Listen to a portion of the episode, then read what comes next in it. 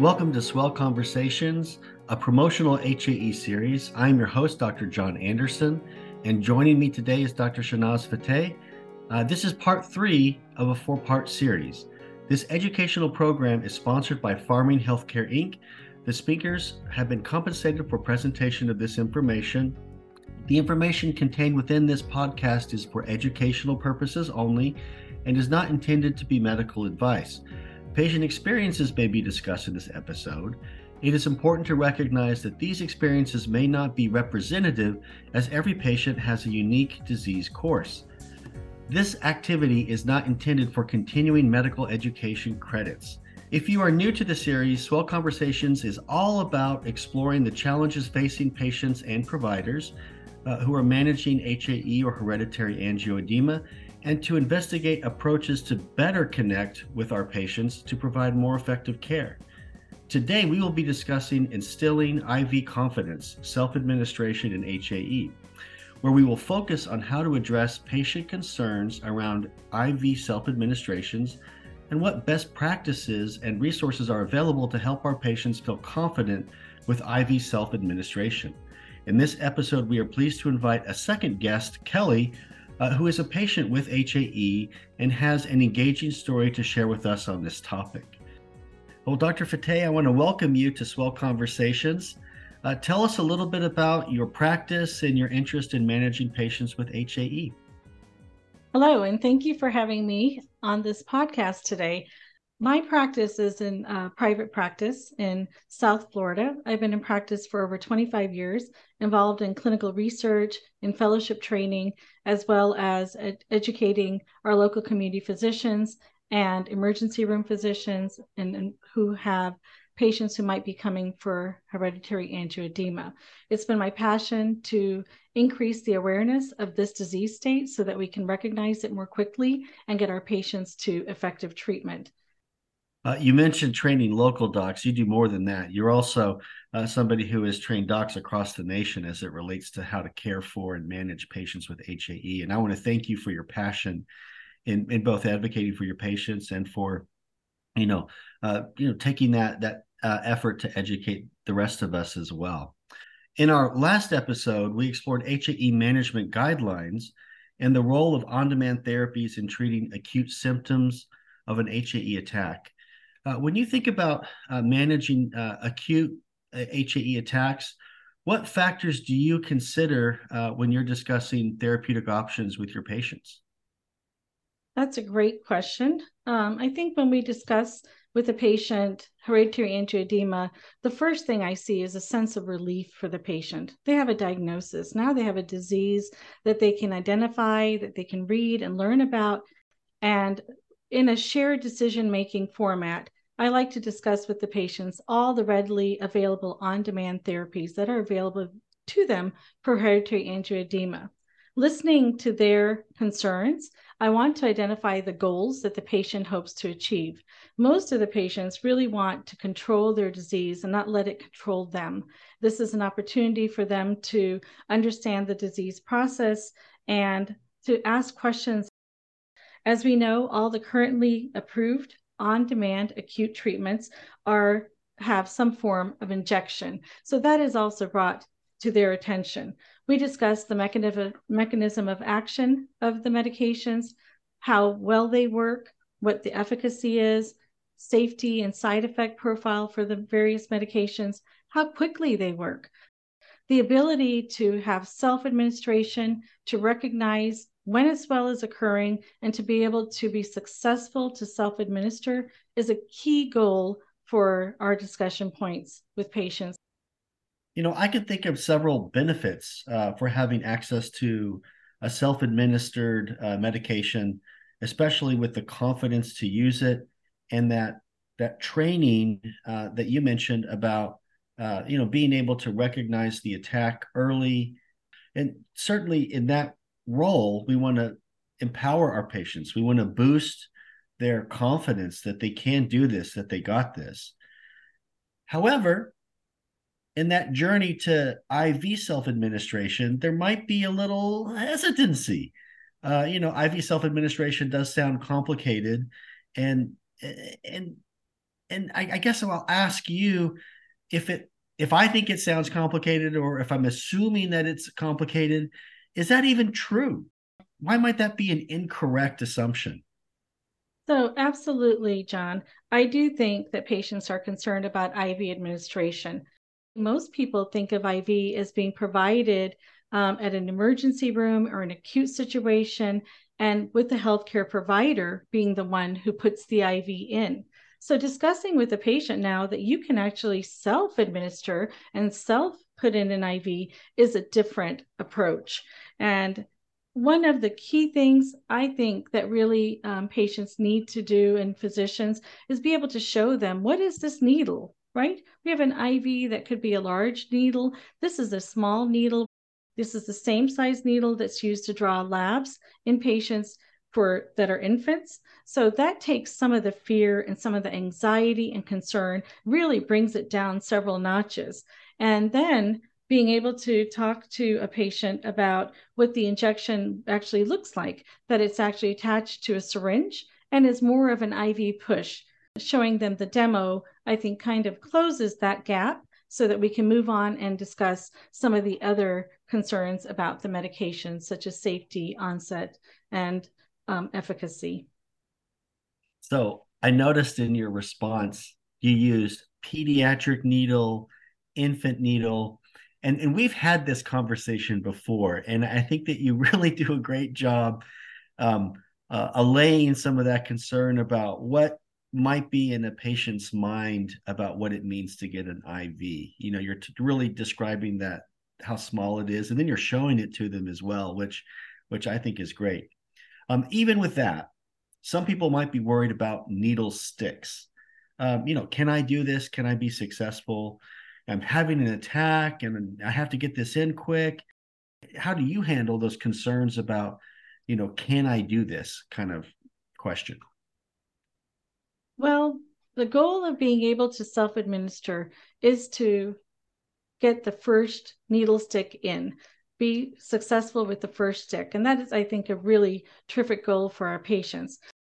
For patients with HAE, the onset of attack generally takes several hours. It gen- generally is not rapid. So it does give patients time to calm down, to try to relax, and to get their medications together. One of the suggestions that I've heard from a lot of patients and from physicians is that hydration makes a big difference. I've heard some other tricks that patients have shared, such as putting warm water or warm cloth on their arms. I often provide a numbing cream so patients are nervous about pain or discomfort, this can also be placed at the vein site so that they have less discomfort in putting the needle into the vein. These little steps are very helpful for patients to have that first stick success. It's important to understand, even for physicians and clinicians, that this is not the IV in the traditional sense that we've been trained. So this IV is a small needle going in attached with the syringe, and the patient then is really doing an IV push. The administration of the product then gives 100% bioavailability, so the medication can more readily reach the sites of swelling and start getting the swell under control. I want to echo what you said about 100% bioavailability. I think that that is uh, a very reassuring message to our patients. Now, as a follow up, are there any affirmative or supportive words that you use with patients uh, when you think about introducing IV self-administration? Things that you know I and others can borrow. So I tell patients to relax. It's normal to feel anxious when you have an angioedema attack. Uh, patients often feel scared. Um, sometimes they have family members and other loved ones around who can give support to them sometimes they're alone. So they might feel a little bit anxious, they might feel a little bit scared. So tell them to take deep breaths and relax. Patients have experienced this before, and that's important because they know this has a slow, gradual onset. That gives them an opportunity to get the hydration going, drink some extra water, get their supplies together, and get ready to do the self injection. I'm thinking about one of my patients who uh, every time she had an attack, would have to go and seek help to uh, uh, to dose her medication, and that that added a significant delay to her care. But you know, with time and encouragement, we were able to get her to self-administer. And at a follow-up visit, um, it was the first visit back um, after after she was able to self-administer her rescue medication and she talked about how how much better it went than she was expecting and so that was a really positive message kind of reinforcing what we're talking about so, one of those goals to dispelling myths about the concerns of IV self administration is to help our patients decide on available rescue treatments. I think it's a good time to then introduce uh, Ruconest, a recombinant C1 esterase inhibitor, uh, which is uh, one on demand therapy option approved for treating acute HAE attacks and is available for IV self administration. Ruconest is approved for acute treatment in adult and adolescent patients with hereditary angioedema. There was not enough data in the clinical studies to establish efficacy in patients with laryngeal attacks. So, Shahnaz, can you tell us about the efficacy data for Ruconest and what you like to highlight for your patients? So, Ruconest is a recombinant C1 inhibitor product, as you mentioned. And so, this really addresses and targets the root cause of hereditary angioedema by replenishing functional C1 inhibitor levels during an acute hereditary angioedema swell. The primary endpoint in the pivotal clinical trial showed the median time to beginning of symptom relief. 44 patients were treated, and the symptom relief began 90 minutes for patients receiving 50 units per kilogram of Ruconest. This was compared to patients who were in the placebo arm, which had 31 patients, which took 152 minutes to start with symptom relief. The difference was statistically significant. In the open label extension study, the median time to symptom relief began in 75 minutes. 97% of swells were treated with just one dose of Ruconest in the open label extension phase clinical study. In this case, 44 patients received 50 units per kilogram of Ruconest and had 170 attacks. In the pivotal trial, approximately 9 out of 10 patients achieved symptom relief with only one dose, again at the dose of 50 units per kilogram of Ruconest. Talk to me a little bit more about safety profile for Ruconest. Again, thinking about what you like to highlight for our patients. From the clinical trials of Ruconest, the most serious adverse reaction reported was anaphylaxis. And the most common adverse reactions in clinical trials with an incidence greater than or equal to 2% were headache, nausea, and diarrhea. Dr. Anderson, what additional safety information should clinicians be aware of in treating patients with Ruconest? It is contraindicated in patients with a history of rabbit allergy or hypersensitivity reactions to other C1 inhibitor preparations. Uh, so that's important to keep in mind. And of course, patients should be monitored and taught to monitor for signs and symptoms of allergic reactions, including hives, generalized urticaria, uh, tightness of the chest, wheezing, hypotension, and or anaphylaxis. If any of those symptoms occur, discontinue Ruconest treatment and administer an appropriate therapy. Now, on to blood clots. Serious arterial and venous thromboembolic events have been reported with the use of C1 inhibitor products. And risk factors may include the use of ports or any sort of venous access device, history of previous clots, underlying atherosclerosis, use of oral contraceptives or certain androgens, morbid obesity, and immobility. Patients can be trained to self administer Ruconest once they recognize an attack. But they should also know that if the attack is progressing or they are not able to properly prepare or administer Ruconest, they should have a plan in place to contact a healthcare professional to seek medical attention. They should not administer more than two doses within a 24 hour period. In terms of the most serious adverse reaction reported in clinical trials, it was anaphylaxis. During the clinical trials, the most common adverse reactions with an incidence of 2% or greater were headache, nausea, and diarrhea. before prescribing Ruconest, please read the full prescribing information, including the patient product information. Given the data that you shared on Ruconest, uh, it's a real option for our patients to consider. However, they might be coming to this decision naive to the skills required to self administer IV therapy. Uh, how would a patient proceed with receiving training to self administer Ruconest? So, one of the key things I really like about Ruconest is the support that Pharming provides through Ruconest Solutions, which is a program that's customized to the patient to help navigate their disease in home self administration training is provided with a dedicated clinical educator, also known as the Ruconest Patient Advocate. Now, this availability is subject to geographic location. The RPA helps in assisting to develop an individualized emergency care plan. This often includes letters of disease state, what the patient has, including who their clinical provider is for contact information, letters that can be used for travel, such as on airplanes and cruises. Uh, the patient gets a pack to be able to transport and carry their medications so that they always have ready availability in case an attack occurs.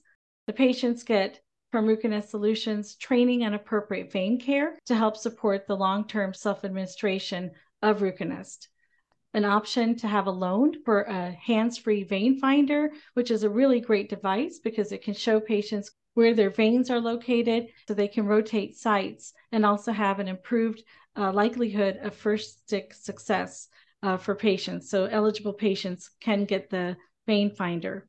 The Ruconest Solutions with the RPA is an incredible team that's reachable, accessible, and can walk a patient or caregiver through an IV injection and be there supporting the patient from beginning to end.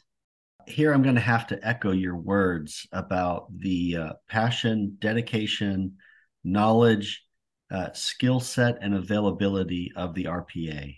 I have complete confidence in the RPA for my area she does just a fantastic job um, with my patients, and and I agree that that is that that is a a unique skill set and, and service that that really can help move patients towards having that confidence to uh, to use Ruconest. And then, as you mentioned, there's these other ancillary services that uh, really, I think, enhance a, a patient's journey overall with HAE.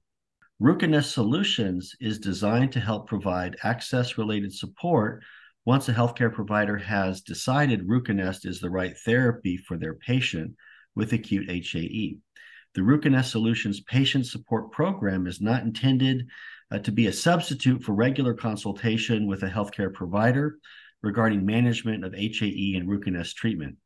Uh, I understand that you have some data to share with us about how effective that IV training has on patients' confidence. Uh, what, what do we know? Well, Pharming conducted a survey evaluating Ruconest self administration training materials. And this is very important.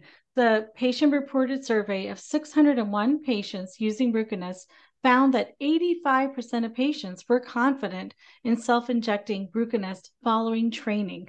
So, again, the importance of training is really underscored here. Um, on a Likert scale of one to five, Patients were considered confident if they responded as confident, mostly confident, or extremely confident in terms of their ability to self inject an IV. Thus far, we have talked about how Ruconest solutions can help boost a patient's confidence in self administering IV therapy once training is completed, that confidence being as high as 85%.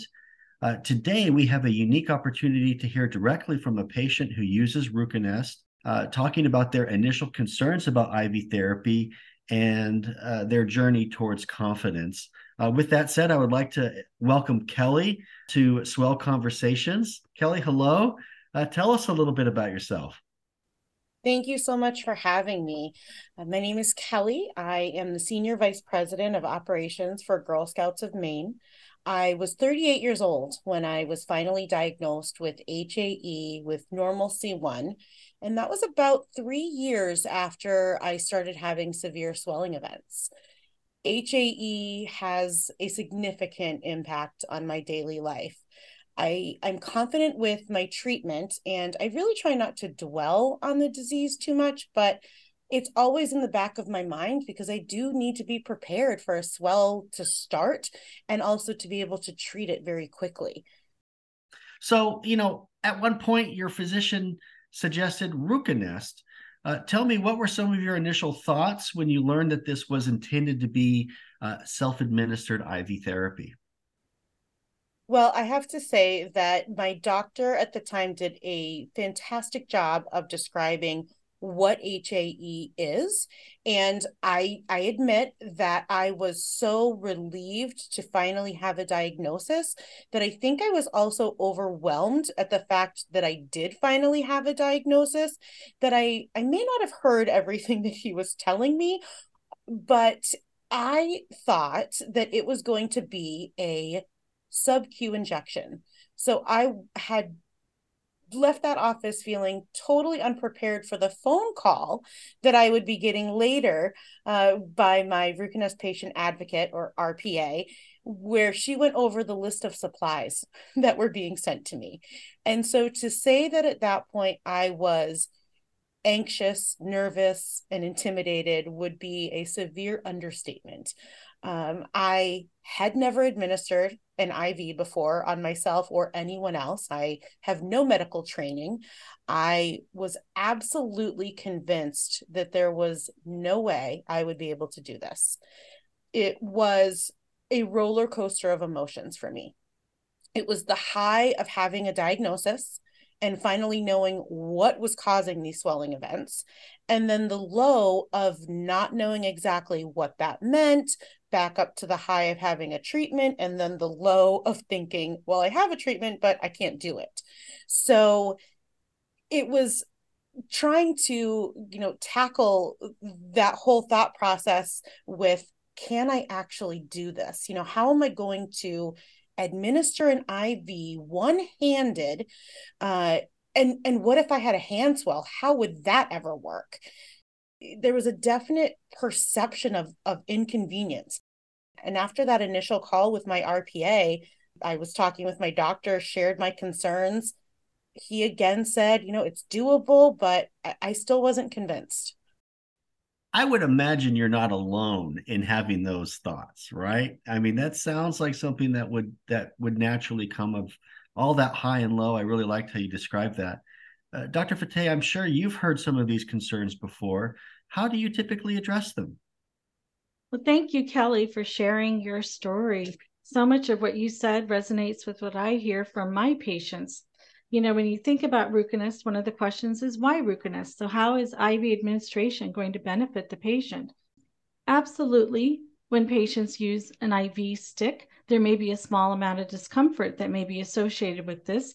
But I think the benefit that's significant in being able to manage the attack and getting the medication to the site of swelling, as we discussed before, with 100% bioavailability is extremely important spending time to talk about IV self administration, and the process is extremely important to help provide comfort to the patient that they can do this. Motivating the patient to say, You can do this, I can do this, is extremely important, giving that confidence for them. Because what you share in that office at that moment when you're talking about self administration is then going to be reinforced when the patient has contact with the Ruconest Solutions team and with their RPA. It sounds like um, sounds like Kelly is a perfect example of what you mentioned. So we last left Kelly off. She's having all this anxiety about, oh, can I do this? And of course, she's here today, which I'm going to guess that means that there's been a journey there. So, Kelly, how about your story? What conversations did you uh, and your doctor have? What steps were taken to help you overcome some of those initial reservations? Well, I think first of all, like what Dr. Fatteh had said, instilling the confidence is is what got me where I am today. So as I had shared, I I still wasn't convinced by my doctor, but it was really my RPA who came through for me, my my Ruconest patient advocate. She was nothing short of incredible. So she provided support from the very first time that we spoke on the phone, giving me that reassurance that I could do this, that she would be with me every step of the way, that she had me. You know, she even said that, should I've got you, we can do this, I will be there with you. That meant a lot to me. And when I met her for the first time, she came to my home. She chatted with me like a friend. It wasn't just kind of getting to business and let's let's treat train you and teach you how to do this. It was building a, a relationship and a comfort first. And then you know again instilling that confidence in me that i could do it. She she trained my family uh, she was willing to train and speak with as many people as I wanted uh, or needed for her to do, and and it really it felt like she was more of a friend that was also covering those clinical pieces of our conversation, and you know she she was patient with me. That was that was the other piece that was huge. She stayed calm. She was that even keeled, reassuring force with me that really helped me uh, have the confidence in myself to do the IV for the first time. So it sounds like one of those key steps for for me as a doctor to take away from this is introducing the RPA kind of at that visit where I'm discussing Ruconest, but also as Dr. Fatteh mentioned, uh, being that initial voice of expressing confidence that you can do this.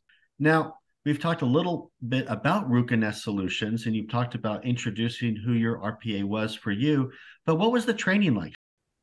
So she walked me through the entire process so you know unpacking that that first kit telling me what everything was what it was used for um, going through what i would need to do to to mix the medication administer it myself.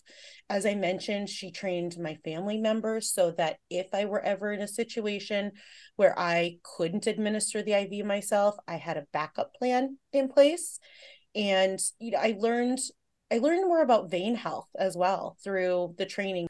And you know just when i thought that the the support that i was getting from my rpa was the best it could be the vein finder was unveiled and this this was on loan um, and it's it's a game changer and it allows me then to rotate injection sites Dr. Fatteh also mentioned earlier, you know, staying hydrated.